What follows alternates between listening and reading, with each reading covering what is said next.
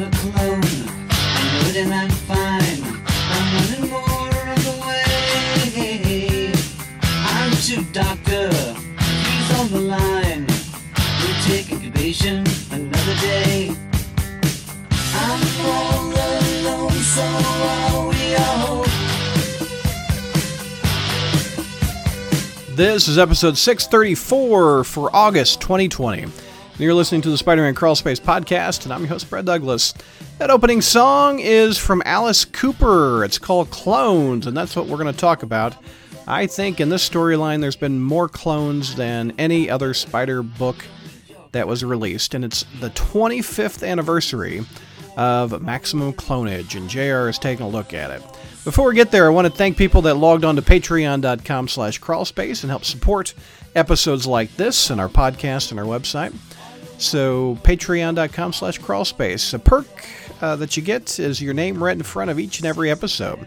So a big thank you goes out to Ghost Spider 2018, JR, Robert, Alex, Frazetta Hulk, Frederick, Josh, Kelly, Laura, Matt, Michael2099, Mohammed, Noah, Patrick, Sarah, Walter, Will, hashtag something good for you, AJ, Andrew, Anthony, Bob, Craig, Dow, Datboy, Donnie, Eric, Halfskimo, Ira, JB, Jay, Jared, John, John P, Curtis, Michael K, Patrick, Ricky, Sammers, Scott, Steven, Stewart, Symbiobro, Thomas, Vinkman, and Nick. Again, they logged on to patreon.com/crawlspace, and they get exclusive episodes like Spider Satellites. I just put the latest episode of that up. And they get several other very cool exclusive perks. So again, log on to patreon.com/crawlspace. Appreciate it. All right. Talking Clones with JR. Let's take it there. Hey, Crawl Spacers, welcome to our August Spider History with JR. What's going on, JR? I can't wait to talk about clones again. Oh my gosh. This is the This is the 25th anniversary of Maximum Clonage. Who would have thought 25 years ago we were going through this? Damn. Anyway, we've got George. What's going on, George? Clones, you stuck around for this show? I didn't know. Why the hell am I here? All right. Well, we did the last two shows. We recorded Friday Night Fights, and I went over to the Texas company. I should ask them to be a sponsor for this. This would be kind of fun. My comic shop. We wanted to see what the Maximum Clonage Alpha is going for these days. $14 in near mint condition. There you go. If you want it CGC graded, $197. Wow. Wow. Oh, my God. I'll take it outside of the clamshell, please. Oh, man. Mercy. Can you imagine? Hell no. And, you know, if you have it clamshelled, can you really see the back of it? Because it's a double spread, isn't it? Yeah. I mean, looky here. I mean, this is the back of it, you know? Here, I'll full screen you. Let me look. Do it one more time. Yeah, looky here. I mean, it's a big old promotional ad for the Fleer, cards. For Fleer cards, another failed business venture by Marvel during the 1990s. I don't know. They got some money out of me. I bought those Fleer cards. Yeah, but Fleer is one of the things that helped drive Marvel right into bankruptcy. Yeah, they overpaid for it, and then the whole collectible card market crashed, just like the comics market. McNulty says 25 years old. Dang, this is really one of the worst Spider-Man issues I've ever read. Is what Adam said. Wasn't that how they got saddled with Jameis? $14. Yeah, I think so. The cards was the Fleer thing. Yeah. Yeah. So not only did it cost them a lot of money, and it also had a lot of other ripple effects. Bob says the book that got me temporarily to leave comics altogether. This is the story that broke me and made me quit buying comics for 10 years. JR, why is this thing so bad? It is worth all that and more. Wow. Let's find out. Yeah. You know, I remember. Clonage. Yeah. I just, you know, after we had such a good time with the Clone Saga, when we were talking about Kane watching, you know, I thought, I want to take a break before going to the Clone Saga again. And then I got a text from George, and George said, "Hey JR, it's the 25th anniversary of the Clone Saga or Maximum Clonage." No, George wouldn't have sent you that text. I did. Oh, I see. It was really Brad. You got your bald guys confused there. 25 years. But I remember 25 years. I mean, I remember my parents' 25th anniversary, you know, and I bought my mom something appropriately feminine with a silver 25 on it. And I bought my dad a IU Christmas ornament, you know, and then on my own 25th wedding anniversary, I don't remember what I did then. But anyway, you know, so anyway, the fact that this was the 25th anniversary, it made me sentimental about reliving this. You're about to take a dump on this book, aren't you? Yeah. Well, at least I don't make a claim that I have to talk to people for a living. But anyway, before I begin, I want to say there will be a number of times that I do make references to The Life of Riley, the Internet Archive written by Andrew Golitz and Glenn Greenberg. I probably won't remember to credit it every time I refer to it, but it is something that I used as a reference source when I came up with this presentation. So anyway, Maximum Clonage. You know, before you begin, Brad, do you want to do the credits like you usually do here? Let's see. I don't have them in front of me as easily as I dummy. Oh, here they are. Tom DeFalco wrote it, did the plot at least. Todd DeZago did the script. Ron Lim did the pencils. Al Milgram did the inks. Okay. So and Malibu Computer Color, Footpack and Foothammer colored this book. Well, that's apparently the reason that they even bought Malibu in the first place. Yeah, because of their digital coloring. Yeah. Yeah, they didn't want the characters; they wanted the coloring processes. There you go. There's the scripts. Yeah. That's who did it. But anyway, this chromium cover, and I mean $4.95, boys and girls. Yeah. In 25 years ago, you were paying $4.95 for this. What would it be now? $12 or something? Oh, that's got to be a $10 book. That's a $10 book. Exactly. And there's not much more to it than that. But anyway, this whole Alpha and Omega, this whole thing started because of the X-Men.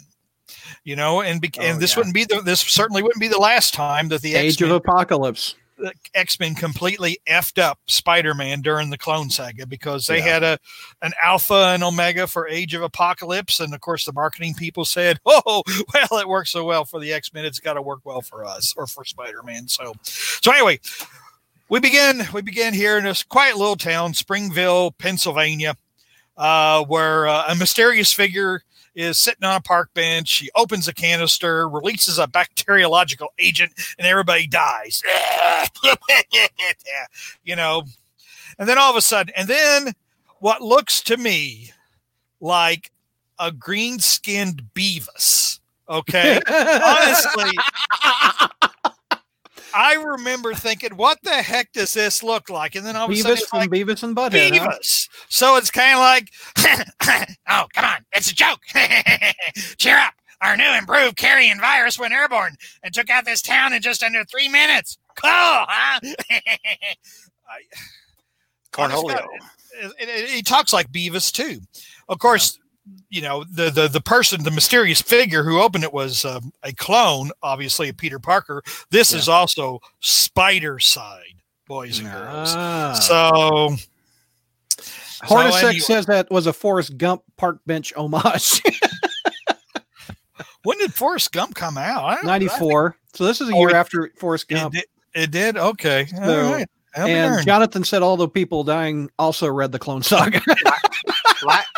Life is like a box of bioweapons. Oh my gosh, Jackal does look like Beavis. The Beavis Jackal. There you go. The Beavis Jackal. In fact, during my notes, that's why I referred to him as Beavis or Beavis Jackal. Nice.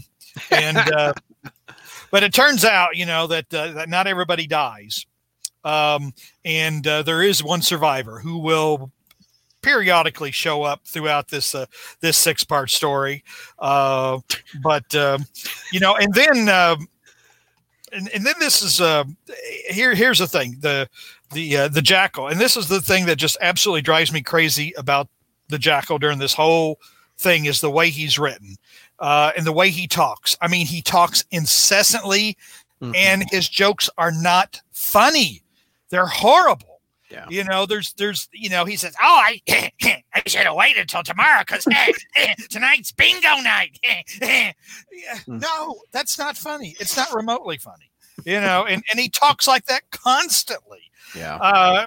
It's like, who decided that he was going to talk like this? You know, during the Tom DeFalco and Todd DeZago. Anyway, so the scene shifts now to Peter Parker, who's hanging out with some gargoyles moping, because you remember this happens right after Spectacular Spider-Man number 224. All right, where Peter and Ben do their sciencing and find out that Peter is the clone, and where Peter then decides to slap his wife and knock her across the room and leaving her bleeding on the floor, while of course she's 7 or 8 months pregnant or something like that. Another character assassination, but there's going to be plenty of that to come. So anyway, we go into a morose retelling of the past as Peter is sitting there being emo and everything, and so in this, Brad, I was about to say, bring up the beginning of Peter's emo speeches. Okay. Because I want to point out something. Bring center on the one with the parents. Okay. Because we have to go back to robot parents. Now, okay. The return of his parents, believed long dead, who had abandoned him as an infant, longing to make up for lost time. Okay. Creative fallacy there. That is his parents did not abandon him. And that was the whole basis. That was part of the basis for JMD Mateus's Child Within story.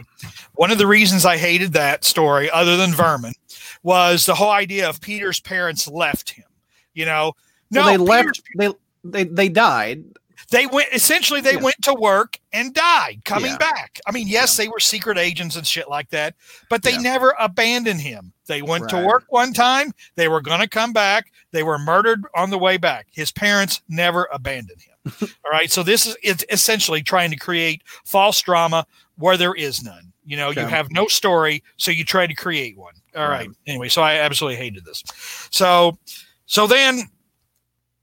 So then he goes into this. Oh, then I found out the parents were robot parents, minions of the chameleon. Well, another fallacy here, conveniently leaving out that who was the real mastermind behind this? Harry Osborn. Yeah. So again, someone is not doing their homework. All right. So we go. Then they turned out to be robot parents, and then Aunt May had a stroke, and then Ben Reilly, my clone, comes back and becomes George Berriman's favorite superhero, the Scarlet Spider, and then the Jackal comes back, but rather than coming back in any consistent way, in the way in which he was originally created by Gerry Conway, he comes across as a complete and total Joker ripoff, and then the Vulture makes me sick, and then Doc Ock helps cure me, but then I get MJ knocked up, and then this dude calling himself Kane starts watching all the time, watching, and then Aunt May dies, and then I get arrested for murder under utterly ludicrous pretenses because the Marvel Universe was ship-shifting Skrulls and clones and androids and stuff like that. Nobody would get arrested for a fingerprint match, particularly, and no one would go on trial for something in which there was not even motive or means or motive to kill this this detective out in Utah, of course, but stupid stories have to be told, right?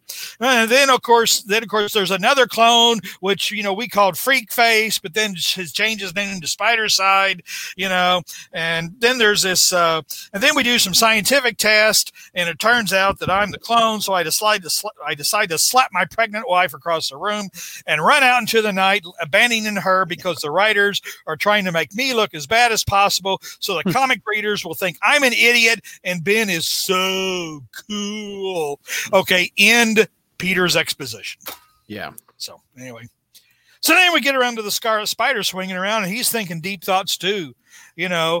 And then, Mary Jane is at home reading up on cloning and, wondering if Peter's a clone, what's that going to do to my baby and everything, And, of course, Ben, so you got to figure out that Ben's trying to find Peter, and he's going to go to Mary. So he goes to their apartment. So rather than, and he's got to figure that if anybody's there, they're going to be extremely wired. In a real bad state emotionally. So rather than just maybe, what does he do? Knock on the door, say, excuse me, hello. Does he call ahead or anything? Say, can I come over? No, he breaks in, and he stands there and, he stands there posing like, oh, Mary Jane. It's like, oh boy, don't you, over the last 5 years, you could have had this, couldn't you? That's exactly what that looks like. Yeah. No, Mary Jane, it's not Peter. It's me. Studly me. And he even peed on the ground. Look at that. Yeah. So it's what was it here? Okay. Yeah. Yeah. He commits breaking and entering and standing there. Mary Jane's not going to have it either. Yeah. He should know he's clearly not welcome. All right. But he just stands there all bold and badass trying to give off that. Here's what you could have had vibes. All right. Anyway. So then we switch to a group of people who have absolutely no business being in this story whatsoever. The New Warriors. Okay. Because there's a hazmat crew that goes out to Pennsylvania, and they, start, gee whiz, everybody died here.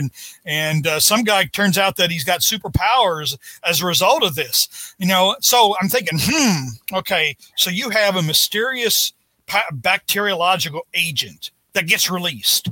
No one knows exactly the origin or whatever, and it kills all these people almost instantly, and it gives some guy superpowers. So who you going to call? Reed Richards? Oh. No, you're not going to call. How about this Speedball that looked like he got electrocuted? What the heck? You're not going to call Reed Richards or Hank Pym or anybody like that. You're going to call the friggin' New Warriors. That's who you're going to call. Oh, my God. Speedball's hair. Yeah, exactly. Yeah, Speedball deserve. Speedball, you deserve to go to jail and be somebody's bitch with that haircut. All right. And the chick with the things. Yeah, her name's Turbo, if I remember correctly. Yeah, I like Nisi. I like Bagley and Nisiasa's. But I mean, look at that. You can say about superhero costume practicality, but this thing, there's no excuse. Look at that. You're gonna hit somebody in the head. Yeah, I mean it. Yes, that's Turbo. Yeah, I remember when. Yeah, that's what I was thinking, because the wrist thing or whatever are just like the character in ROM. When he was zapping the dire wraiths. So, but so anyway, so no, we'll call the New Warriors. Rather than anybody who actually knows anything. So Kane is in the midst of being transported somewhere under restraint. He's being moved from one location to another. And then he has a premonition of Mary Jane being murdered, because how long has that been going on? Okay. How many issues has that happened? It's like, oh, Mary Jane's murdered by some mysterious figure that I can't make out. All right. So then, of course, he breaks loose of his restraints and disappears. All right. So back to Pennsylvania, where the Scarlet Spider is heading, because when Scarlet and Mary Jane were talking or whatever, and, Mary Jane says, you can't have Peter's life. And Ben says, I don't want his life, and Mary Jane says, oh, okay, by the way, this postcard came for you, or, wish you were here. So Ben decides to go to Pennsylvania. And Spider-Side is there, too, because as Beavis, Jackal, and Spider-Side were driving away, they found out about the survivor. So Beavis, Jackal drives back, and Spider-Side goes back there, too, to find the survivor. And, of course, he runs into the New Warriors, all right, because there's... Look at how ticked that hair is on Speedball still. Can the New Warriors take out a clone? We're going to find out. Like, he's not a clone. He's not a clone. He's the real deal. He's the one true original Spider-Man. Right, right. You know? All right. So the New Warriors think that because in a previous issue of New Warriors, Spider-Side stole this agent that the Jackal used for the carrion virus. So they think that since Scarlet Spider looks like him, they got to be in cahoots, blah, blah, blah. Mm-hmm. All right. So anyway, so Peter waits till Mary Jane, you know, back to New York or whatever. Mary Jane walks out of the apartment. Then Peter goes in afterwards, takes his Spider-Man costume, and then he decides to go mope at the Empire State Building. By the way, this is a famous Ron Lim image. This was all over the internet right when I got on. I remember this image being everywhere. It's a good looking pic. You remember this image? It's a famous Spider-Man pose. All right. Guess JR does not. I remember it. I remember it really well. Yeah, but it's, you know, I mean, it's incidental to the story. I know.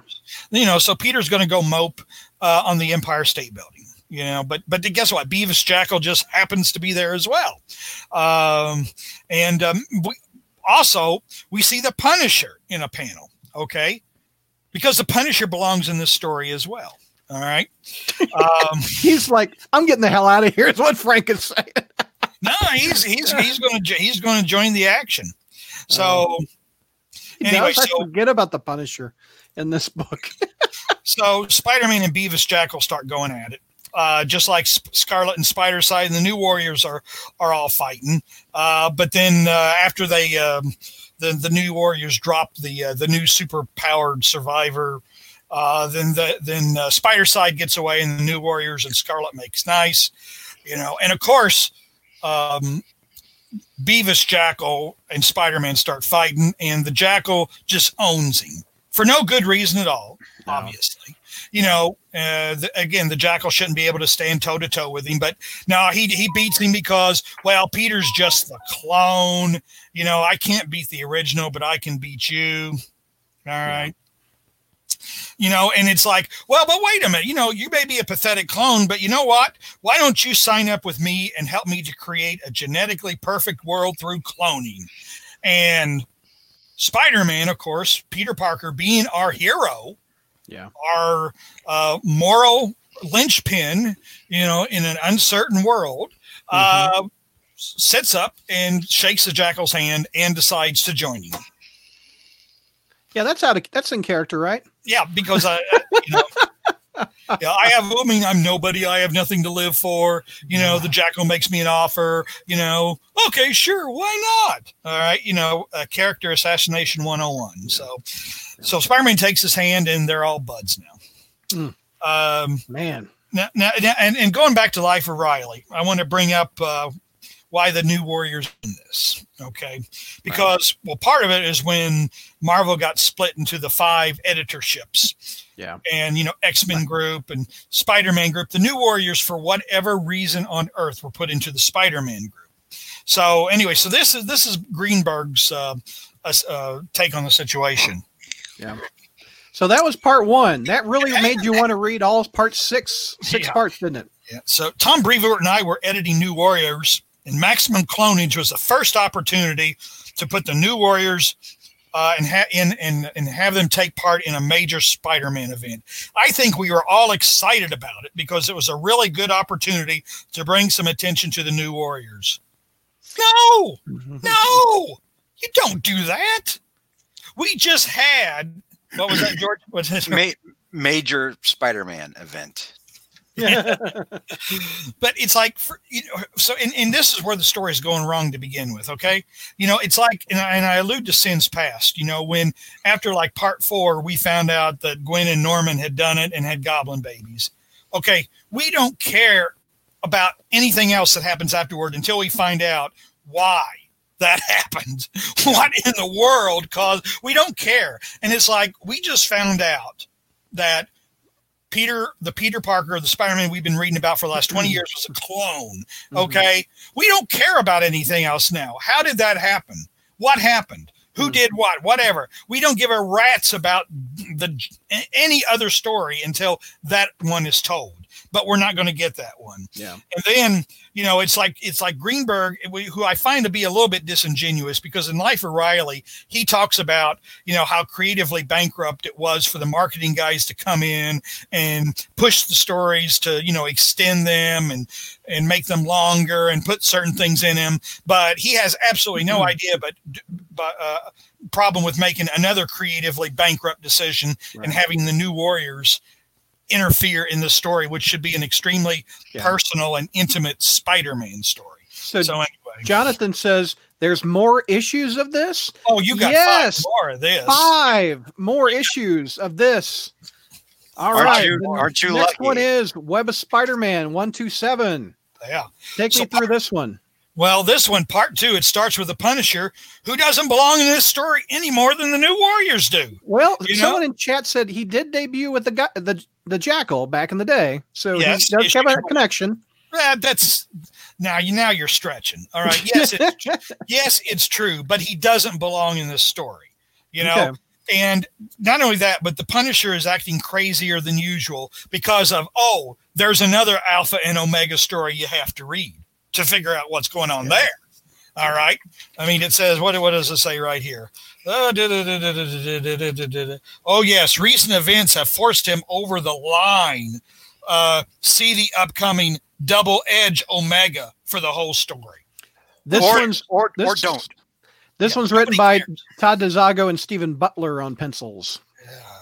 So anyway, the Punisher didn't belong in this story anymore in the New Warriors. So anyway, Beavis, Jackal, and Spider-Man are on the top of the Empire State Building, while a SWAT team is also making its way toward the top of the Empire State Building. So Spider-Man escapes and helps Beavis do so as well. All right. Look at Jackal in this panel. And it's like, okay. And so he's making more puns. You know, Spider-Man is helping him escape, you know, because after all, they're buds now, you know, and the Jackal, like I said, is making these stupid ass puns that aren't funny, aren't funny at all. All right. Well, puns typically are a crime against humanity. I think we can all agree with that. Hey, you know, technically Frank Castle should be the Punisher. I mean, that should be his mutant power. Man, you know, people were talking about giving up on the clone saga or Spider-Man, because I hate to see people giving up on the crawl space. Brad, why are you like this? Why are you this way? It's my gift. It's my curse. No, it's my gift. Oh. So the Punisher's taking aim at the Jackal. And Spider-Man is cooperating with Beavis just a little bit too easily, but for a second, he quite rightly realizes that the Punisher is not aiming for him. The Punisher is aiming for the Jackal. Okay. Yeah. But when the Punisher fires, the Jackal makes a big production of jumping in front of Spider-Man, going, "Peter, no," and taking bullets for him. And then all of a sudden, Peter believes the Jackal sincerely sacrificed himself for him. I mean, just 2 seconds earlier, he was saying, the Punisher's not gunning for me. He's gunning for the Jackal. So the Jackal makes an obvious jumps into a couple of bullets that were meant for him in the first place. And Peter's saying, no. And he jumps on, you know, beats the Punisher. Don't you realize what you just cost humanity? You know, and it's like, holy cow, what kind of crap am I reading? Yeah, I just found the panels you're talking about. Yeah, there he goes. What are we reading? Yeah. You know, and then, and he goes, I know.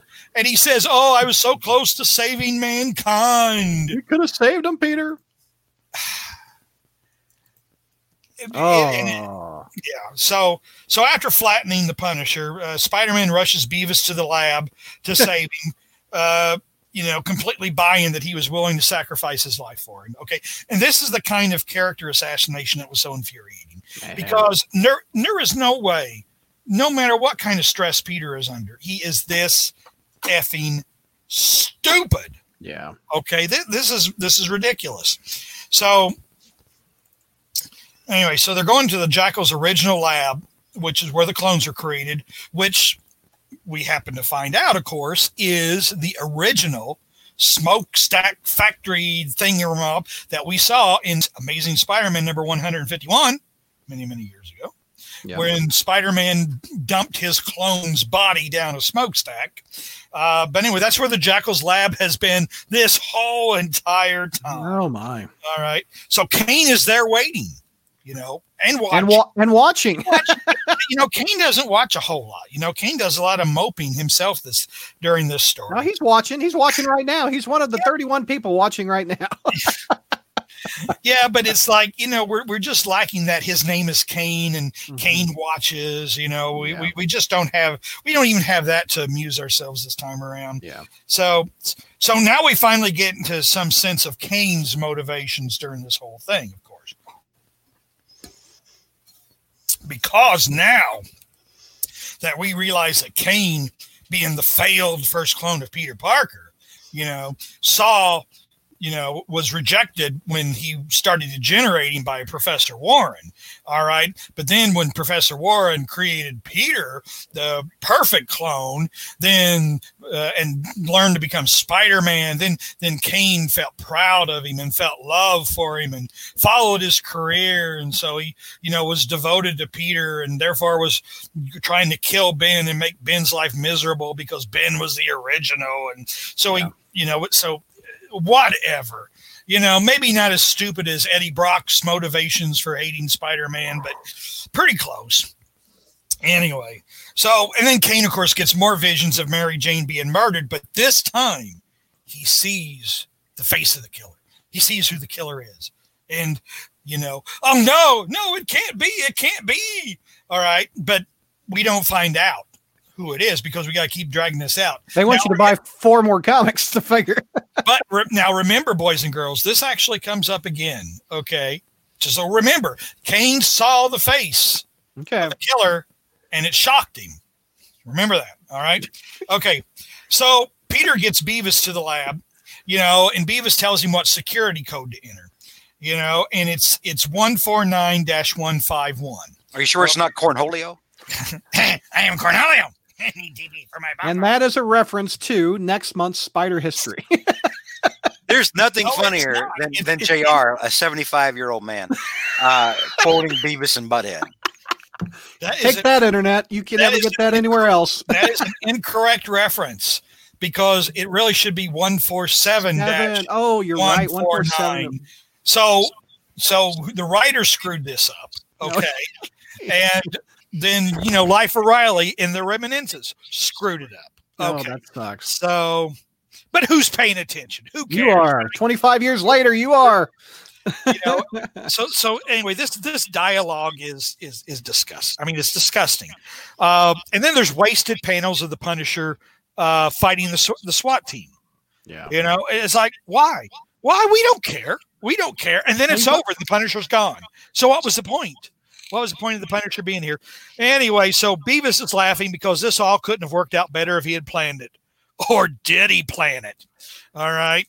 Now, boys and girls, the letters page. Okay. Oh, I don't have that. I know. The letters page. Next week, Maximum Clonage barrels on an Amazing Spider-Man 404. It's a major turning point. Look at Peter. Brought to you by DeMatteis Bagley and some guy whose name begins with an M and ends with a T, Mahaletstedt, whatever, with a last scene that will leave you gasping. Ooh, that's a T. Even in Web of Spider-Man, Peter is face palming. He just can't take 4 more issues of this crap. I want to point out that back in the 90s, as we've talked about earlier in this evening in another episode, we were buying literally any damn thing. Oh, yeah. I had stopped reading Spider-Man because it was that bad. And then it wasn't long after that I stopped reading everything. It had ripple effect for me. Like once I quit Spider-Man, I was like, I can't enjoy other things now. The 90s have gotten that bad. JR, we got 20 minutes to plow through the next ones. Oh, no, you're not limiting me, are you? I am. We got to hit that other show at 9 like we told the folks. All right, here we go. Oh, wait a minute. Anyway, so part 3, Peter's sitting there moping. Oh, I'm so unworthy. I'm a clone. I don't deserve the love of a real woman. And it was right for me. That's what he says. That's exactly what he said. I know it. By the way, DeMatteis and Mark Bagley and Todd DeZago. So I don't deserve the love of a real woman. But it was right for me to join the Jackal at his base because this is where I belong. Boo-hoo-hoo-hoo. You know, so then Ben shows up. You know, once again, shows up to where he's not wanted, where he's not invited, and he just makes things worse. Because, again, Peter is acting like a complete and total lunatic because we have to make Peter look like a lunatic because we have to make people dislike Peter and welcome Ben as Spider-Man with open arms. Yeah. All right. So Scarlet, anyway, Scarlet Rushing JR, blasphemy. Scarlet this deserves to be a 2-hour episode. No, it doesn't, honestly. JR is like, screw the folks, says Adam. I want another year and a half of this arc, says Adam. So Kane shows up. All right. No, Scarlet shows up and Peter once again proceeds to act like a lunatic, you know, striking out at Ben. And then Spider-Side shows up to fight Ben. Peter does something really nice here. There you go. Clocks Ben's right in the face. Like, why am I in this 5-part story? Peter was lashing out against what was being done to him on a meta level. Yeah. So Spider-Side shows up and he decides to start fighting Ben. And then Kane shows up. Okay. Oh, all right. And Kane is, Kane is screaming at the Jackal, and the Jackal bargains with him. You know, well, since Peter's a perfect clone, you know, and maybe Kane can help fix, or the Jackal can help fix Kane. Before Kane jumps into a fight, he watches the fight. Look at him up on the top right. Oh, by the way, Spider-Side can genetically reconstruct himself in any shape, form, or whatever he desires. He's like a Wonder Twin, and he also starts talking like Deadpool. Yeah. All right. He starts looking and acting like Deadpool. Is exactly what it does. All right. So anyway, so the Jackal says, well, I can fix you, Kane. And then Kane says, oh, okay, sure. Why not? And you're sitting there reading like, just friggin' kill this guy. Kill the Jackal. Everybody listens to what this guy has to say. Everybody believes every word coming out of his mouth. Someone should just kill him. That's what you're sitting there as a member of the audience. You're saying, just kill this guy. Kill him. You know? So anyway, so now Kane, of course, believes the Jackal will fix him. All right. So Spider-Side seems to get the best of Ben, but, you know, Ben, does a heroic thing and breaks him up. And Spider-Side says, well, I hope you're happy now. Now I'm just ahead. Okay. Go to the next page, Brad. Here. Oh, yeah, yeah. Here. This is kind of fun. I had a dime for every time I'd ever said, are you happy now? I'm just ahead. Oh, I got warnings from Facebook. We got to start in 20 minutes. It's okay, stop, Facebook. Okay, here we go. Here's head. That's on you, Brad. Here's the head. Look at this. By the way, new from Marvel Legends. They just released the talking Deadpool head. Soon you will have a talking Spider-Side head. All right. So anyway, so he goes, oh, I hope you're happy now. I'm just a head. I'm dead. No, I'm not. Funny as hell. Absolutely friggin' funny as hell. All right. So now, you know, Beavis has the real Spider-Man and the 3 clones all standing around. And Ben decides to pummel Beavis, but then Spider-Man and Kane jump to the Jackal's defense. And they start telling Ben, you don't belong here. This is our world. You know, and Spider-Side staggers out because he's being summoned. And he's being summoned by Scryer. Okay. You know, what the hell is Scryer doing there? Scryer, a being more mystery than man, an ageless, timeless entity whose purpose, if revealed, would be unfathomable to the human mind. AKA the writers don't know what the hell his story is. Yeah, we'll fix it later. We'll figure it out later. And fix it in post. Spider-Side senses a bond, a connection, and anyway, there's a block there. They reference a previous meeting between Scryer and Spider-Side in Maximum Clonage Alpha. Okay, I dare you to go back and look at Maximum Clonage Alpha. He's not there, baby. He's not there. That's because there was 87,000 people working on this damn thing. It took that many people to write a story this bad. Oh, so Spider-Side asks Scryer, tell me who I am. And Scryer touches him like a mystic Benny Hinn who heals him. You know? Wow. And Scryer says, I know who I am now. What do you mean you didn't before? You're a friggin' clone that thinks he's Deadpool. So then what follows? I mean, again, what follows the next several pages is just utterly stupid dialogue. You know, Spider-Side offers to kill Ben, but Jackal says, nah, kill Kane instead. You know, and Kane says, wait, no, you said you were going to fix me. Oh, I bet. And he starts begging and pleading the Jackal, you know, saying, don't abandon me again. I believed you. I trusted you. And then he gets up and says, fine, I'll kill you later. You know, I'll kill you on the last page of the last issue, so you buy more comics. I'll kill you later. Okay, so anyway, then Spider-Side throws Ben into a room, and then the last panel that's going to make us gasp. Brad, go to the last panel. Boom. Last panel. That's not it. No, it's not it. Oh, there God. It is. Oh, God. Are you gasping, everybody? Are you gasping? Clones everywhere. Yeah, don't even mention it's like, okay, how did he get all the costumes to fit him? But anyway, that's besides the point. Ben's right in that last panel because he's thinking one word, he's thinking terrifying. And I'm like, yes, all of this was. Pretty much, dude. Yeah. So we go to Adjectiveless Spider-Man 61, part 4. All right. There you go. Clones. Nice looking Tom Lyle. Awful story. But that's a cool looking cover. Of course, because the cover is what's important. But the words, 1,000 clones on the front. Part 4 of 6. Let's see if we got the credits. Oh, God. Let's see. Here's the credits. We got Howard Mackey and Tom Lyle taking over this part 4. Headed toward Omega is what this is called. So anyway, Ben escapes from the room of 100 clones. Mary Jane goes home, and there in the living room, sitting in front of the TV, is Kane. Watching TV. He watches, man. And he's going, Kane, why are you here? You know, and Kane is going, why did he do it? He had you. He had a baby. Why didn't he fight to keep this life? And Mary Jane goes, I don't know. So next issue, Kane watches for Nielsen. He's filling out his TV diary. So what he watched.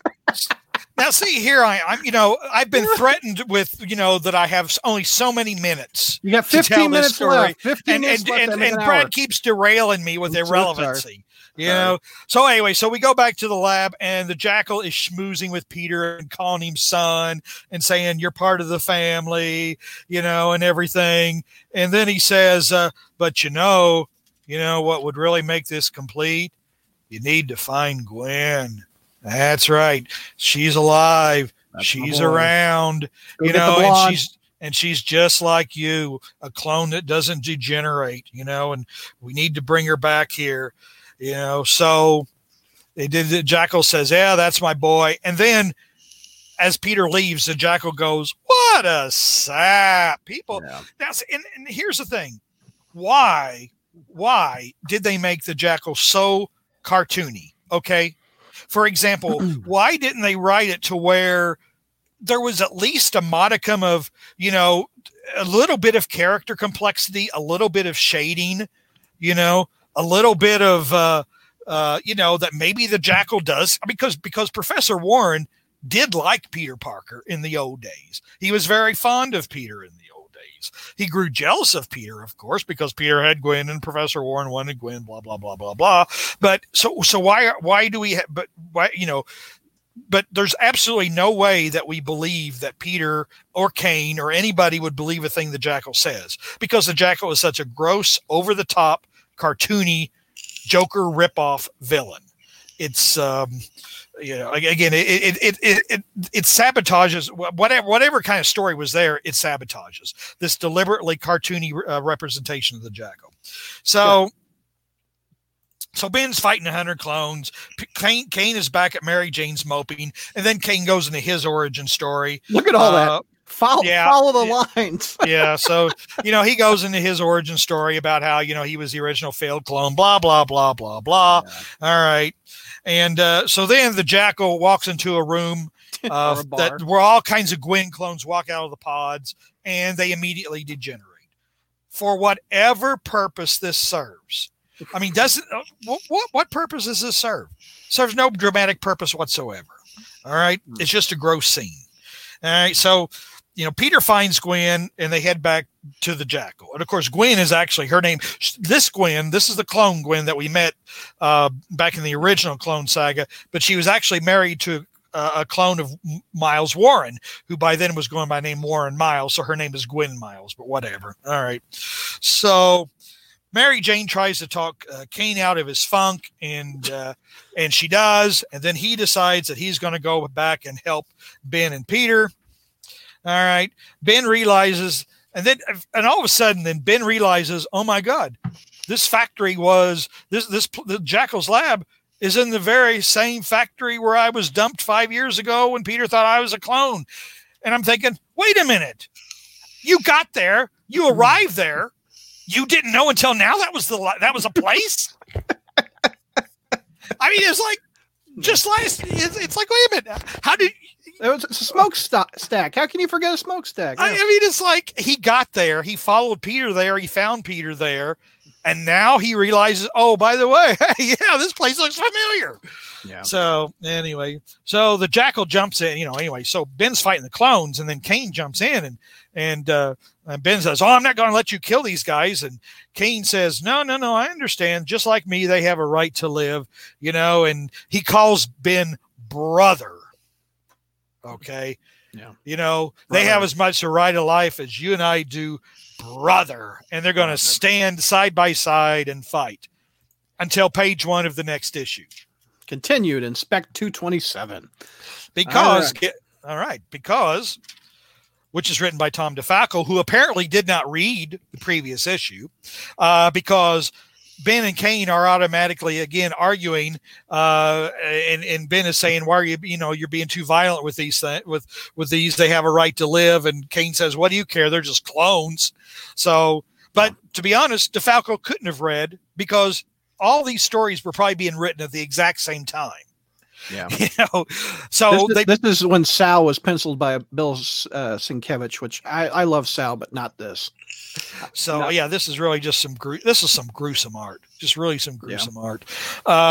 So the fact that the story even is remotely, it's not coherent, but the fact that it even has any kind of coherence actually is a miracle, because like I said, they had to be all writing this at the same time.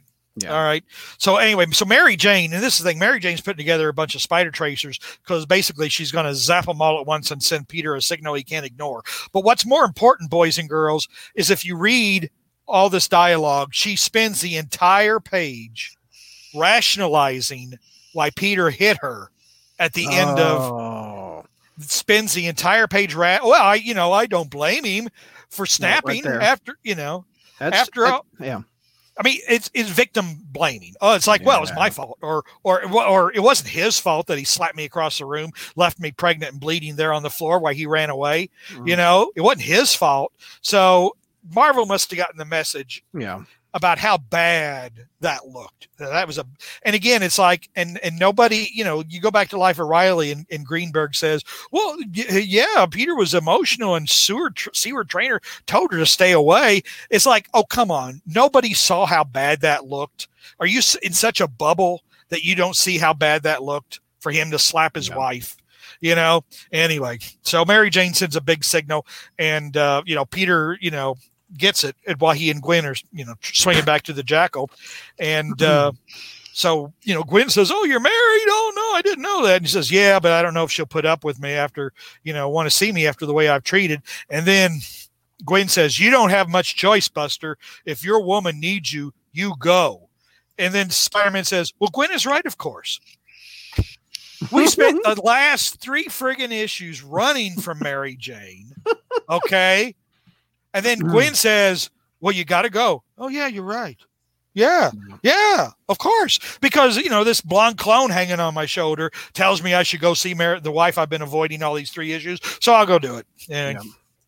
So anyway, we you know, wasting more time here with the Jackal and Spider-Side and this mysterious Helix. They're calling him Helix now. He was a survivor of the biological, the carrion virus there in Pennsylvania. So, you know, they're wondering why he didn't die. And so let's see, back to Ben and Kane. Yeah, the clones are starting to melt, but Ben thinks they're still human.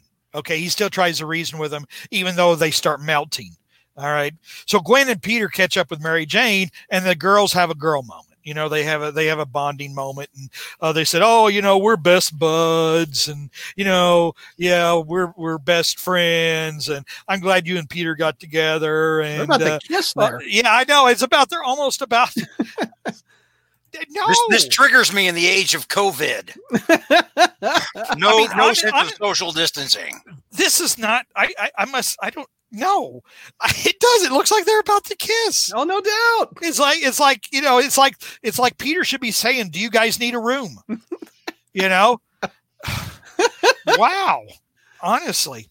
So anyway, Ben and Kane are still fighting the clones, which are melting and everything.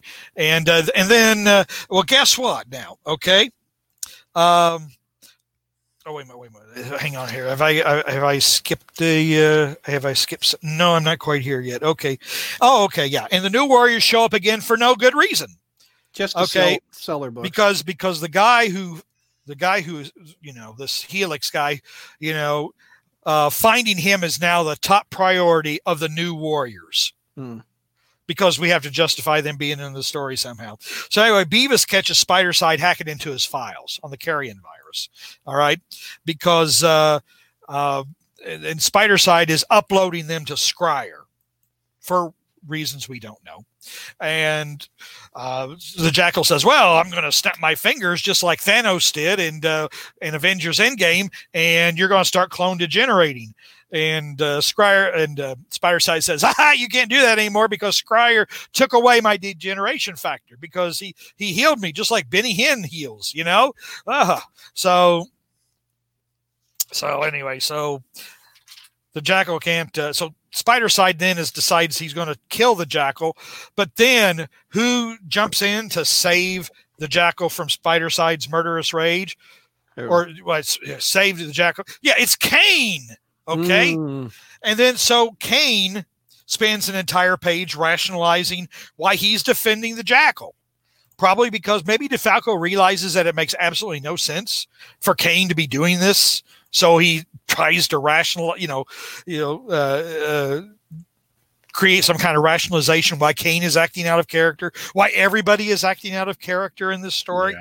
So anyway, so Kane gets another vision of Mary Jane getting killed. Okay.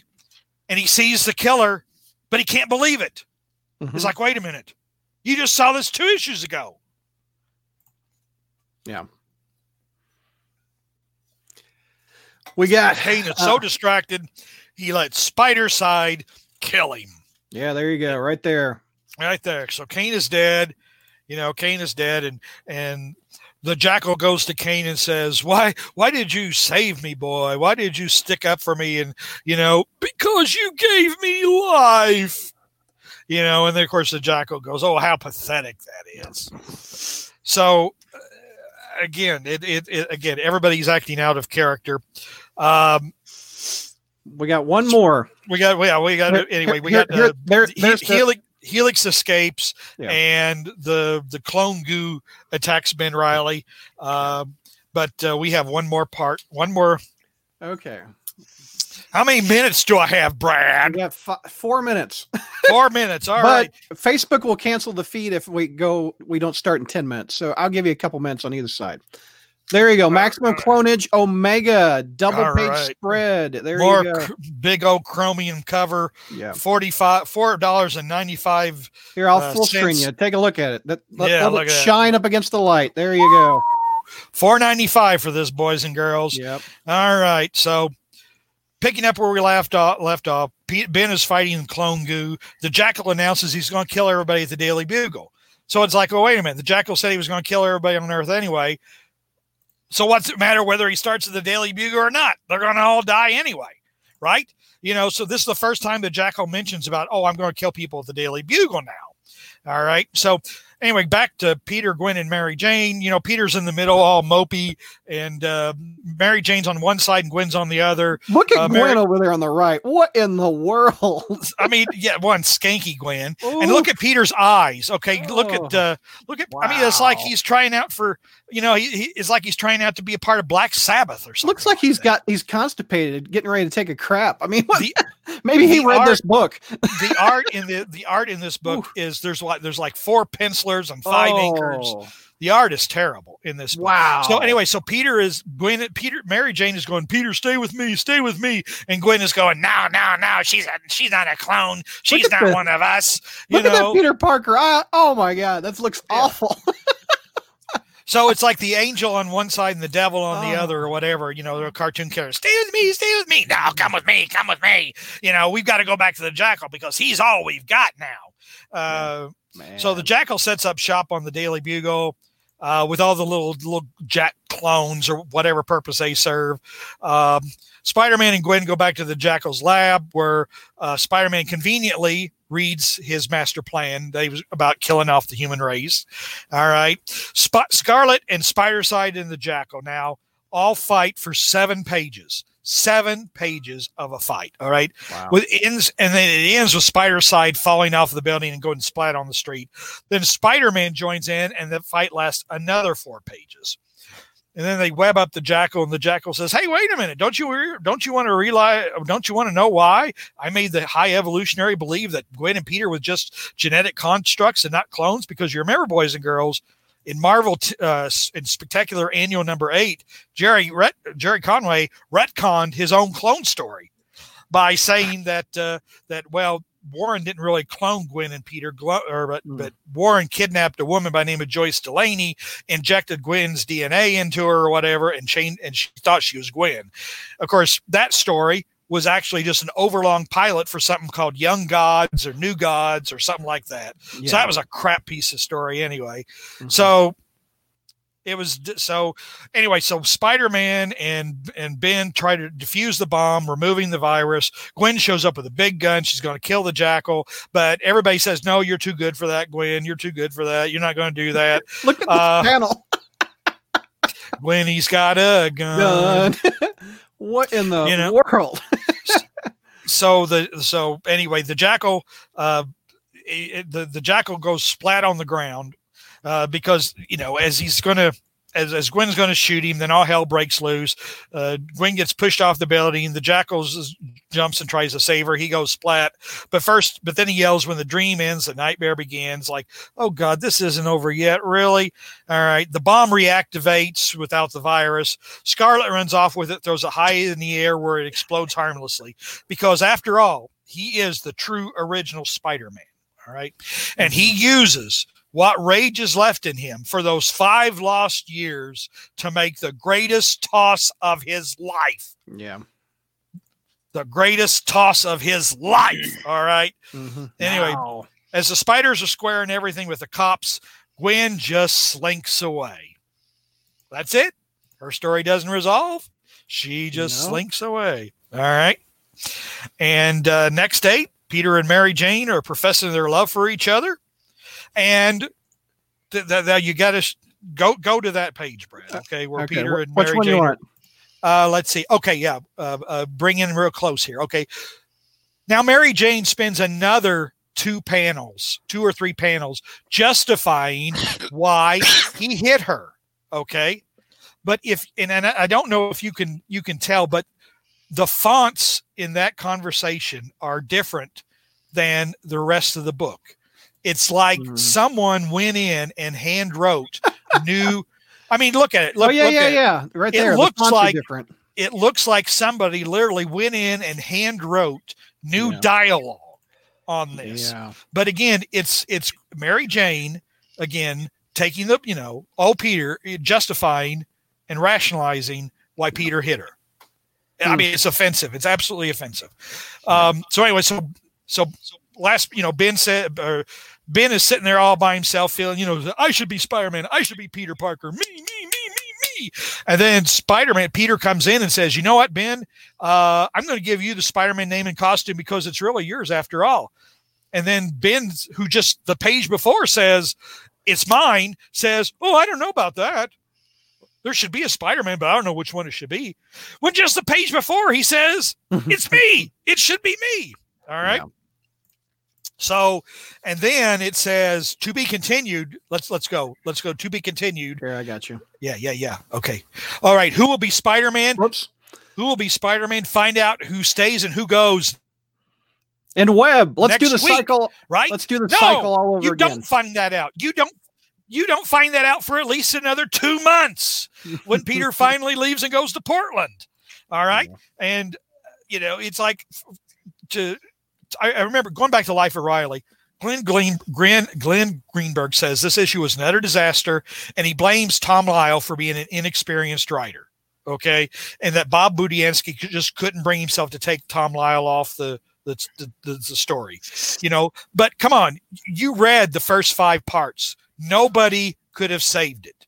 All right.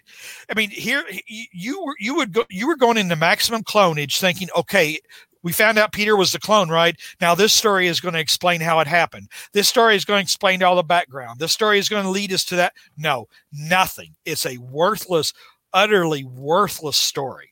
I mean, it's not even funny like Kane watching.